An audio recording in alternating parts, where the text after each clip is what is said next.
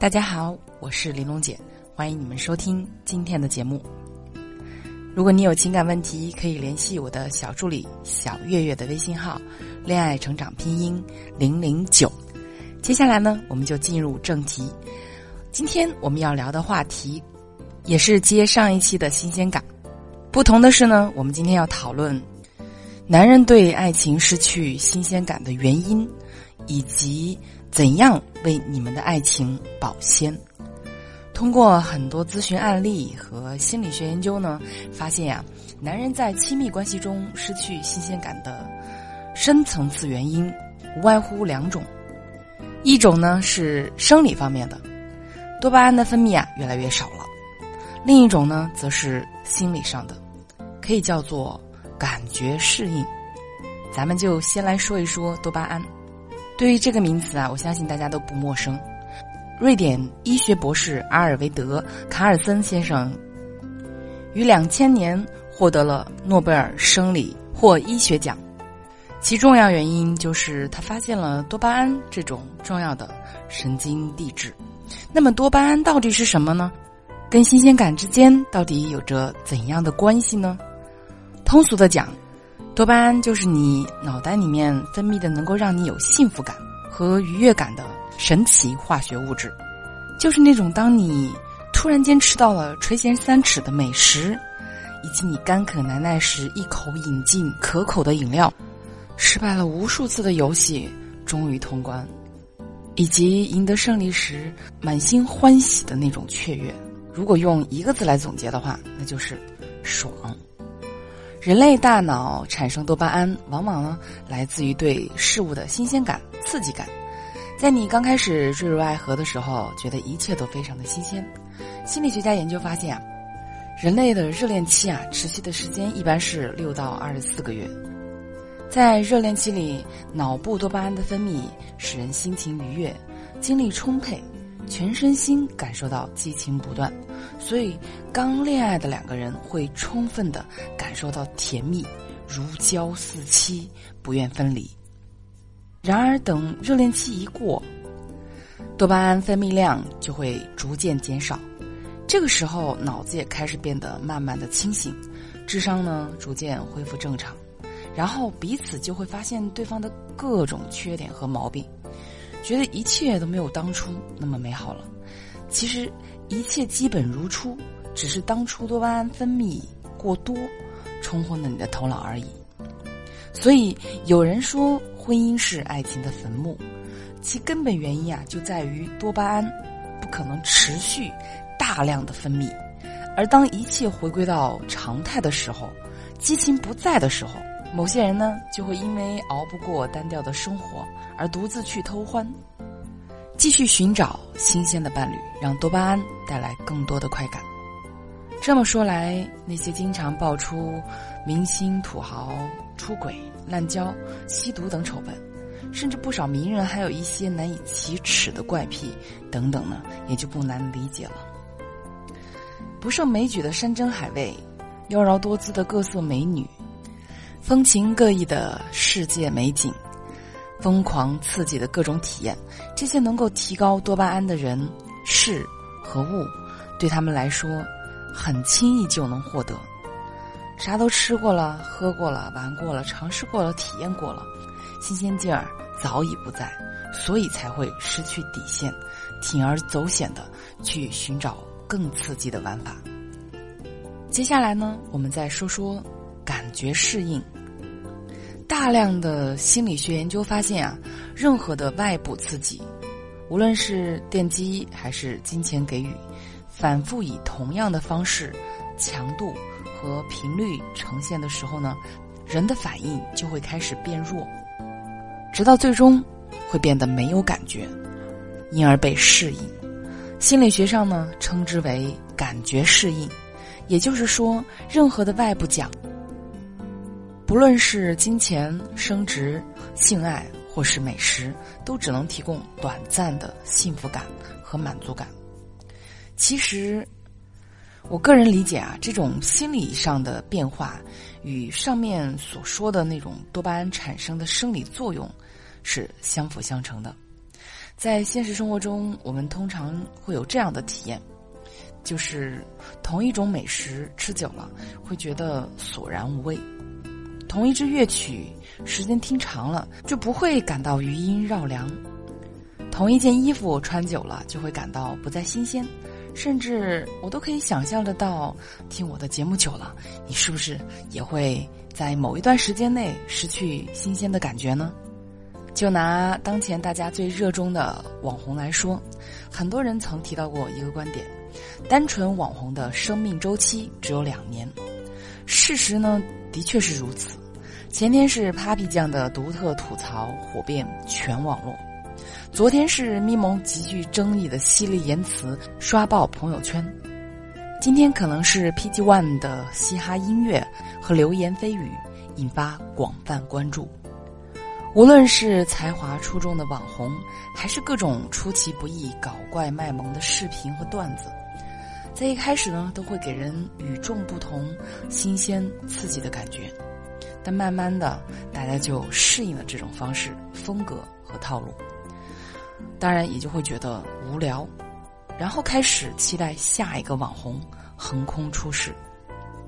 既然如某些人所言，一切的外部刺激最终都会被适应，一切让我们感觉到新奇、好玩、有趣的东西，最终都会变得无聊透顶。那么，亲密关系是不是也不会逃离感觉适应的怪圈，而不能？自拔呢？其实啊，在爱情中同样存在着感觉适应的问题，我们更倾向于称之为喜新厌旧或是审美疲劳。现实生活中啊，无论是男是女，两个人从相识、相知再到相爱，从经历恋爱期再到结婚生子，每天都在同一个空间、同一个作息时间、同一张桌子吃饭，以及在同一张床上睡觉。需要在一起共同生活三万多天，甚至就此生活一辈子。所以，当你们看着对方由年轻一点点变得苍老，各自的光环日益退却，彼此的价值逐渐被贬低，面临着生活中的各种压力，活动范围狭小，缺乏关怀，缺少沟通。甚至性生活也乏味而不和谐，失去为爱情和生活加点料的激情和动力时，恋爱和婚姻之中产生疲倦和懈怠的感觉，只是迟早的事儿。那么，面对生理上和心理上对亲密关系逐渐失去新鲜感的客观事实，我们怎样做才能去扭转局面？让爱情保持长久的新鲜呢？玲珑姐啊，结合心理学知识和多个学员的真实案例呢，与大家分享一下自己的经验和感受。我有一个朋友，他很喜欢养金鱼，可是他又经常出差，平时也很忙。我就好奇的问他：“你这么忙，你的鱼怎么照顾得上呢？”哥们儿回答的非常直接，说。大家都是养鱼，有时间的人呢经常换水，我没时间就只能经常换鱼了。在此，咱们先不去讨论虐待小动物的事儿，只从他的观点来看，不得不说是一种思维方式上的解放。那么，按照这种要保持生机，要么换鱼，要么换水的思路，我们可以把亲密关系啊拆分为。两个人，一段情和一些事，来做一个分析。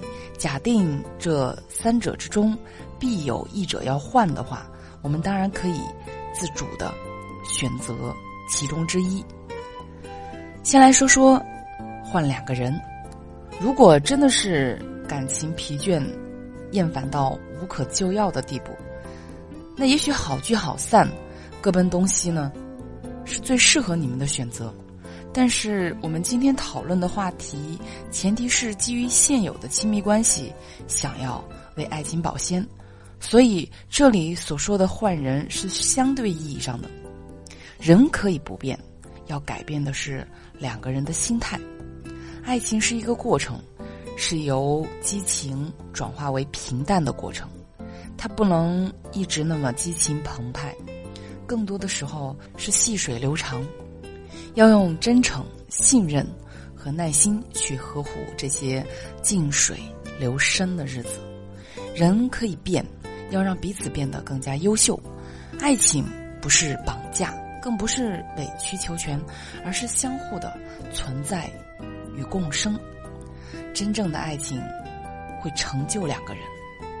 每天啊，你们都在努力的学习、勤奋的工作、积极的生活。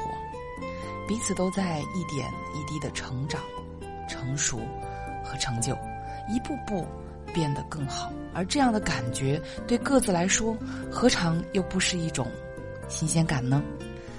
咱们再来说说换一段情。有人说，爱情童话、情感故事往往写到在一起就戛然而止。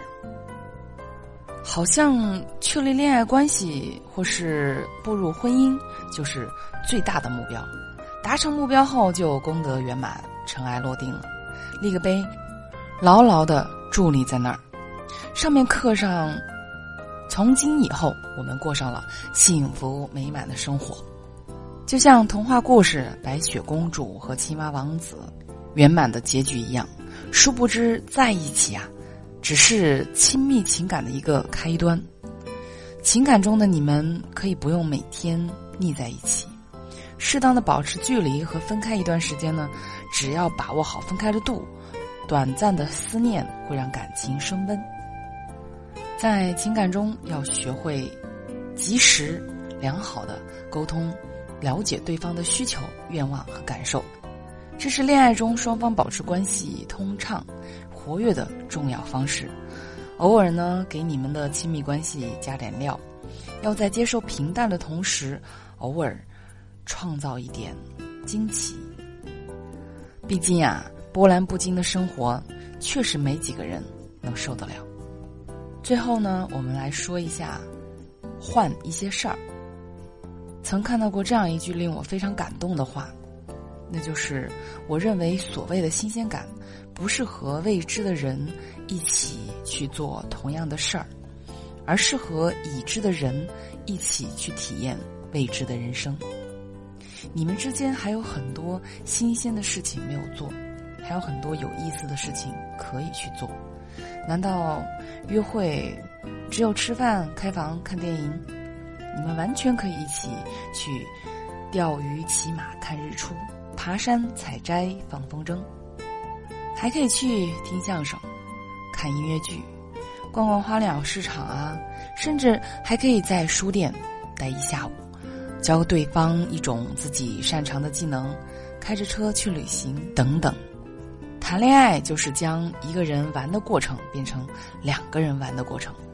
当这个过程变得充实而有意义，能共同参与，能促人成长，能产生共鸣，何愁不能滋养爱情？让甜蜜常在呢。王小波曾经对李银河说：“我们就像两个在海边玩耍的孩子，一会儿发现个贝壳，一会儿又发现个贝壳，乐此不疲，哪有时间厌倦？可见啊，在感情中，你若能用心感受，并尝试着学会用以上的方法和技巧为爱情增值保鲜。”那爱情势必就不会负你所望。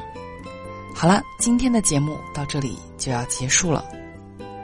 人生之旅长路漫漫，找一个合适的人共度此生，不仅会让你感受到精神满足，更会让你期待生命中的每一天。如果你有情感困惑，那就让我们来帮你解决。欢迎大家添加我的小助理小月月的微信号“恋爱成长拼音零零九”，或者关注“恋爱成长学会”微信公众号。我们下期节目再会，拜。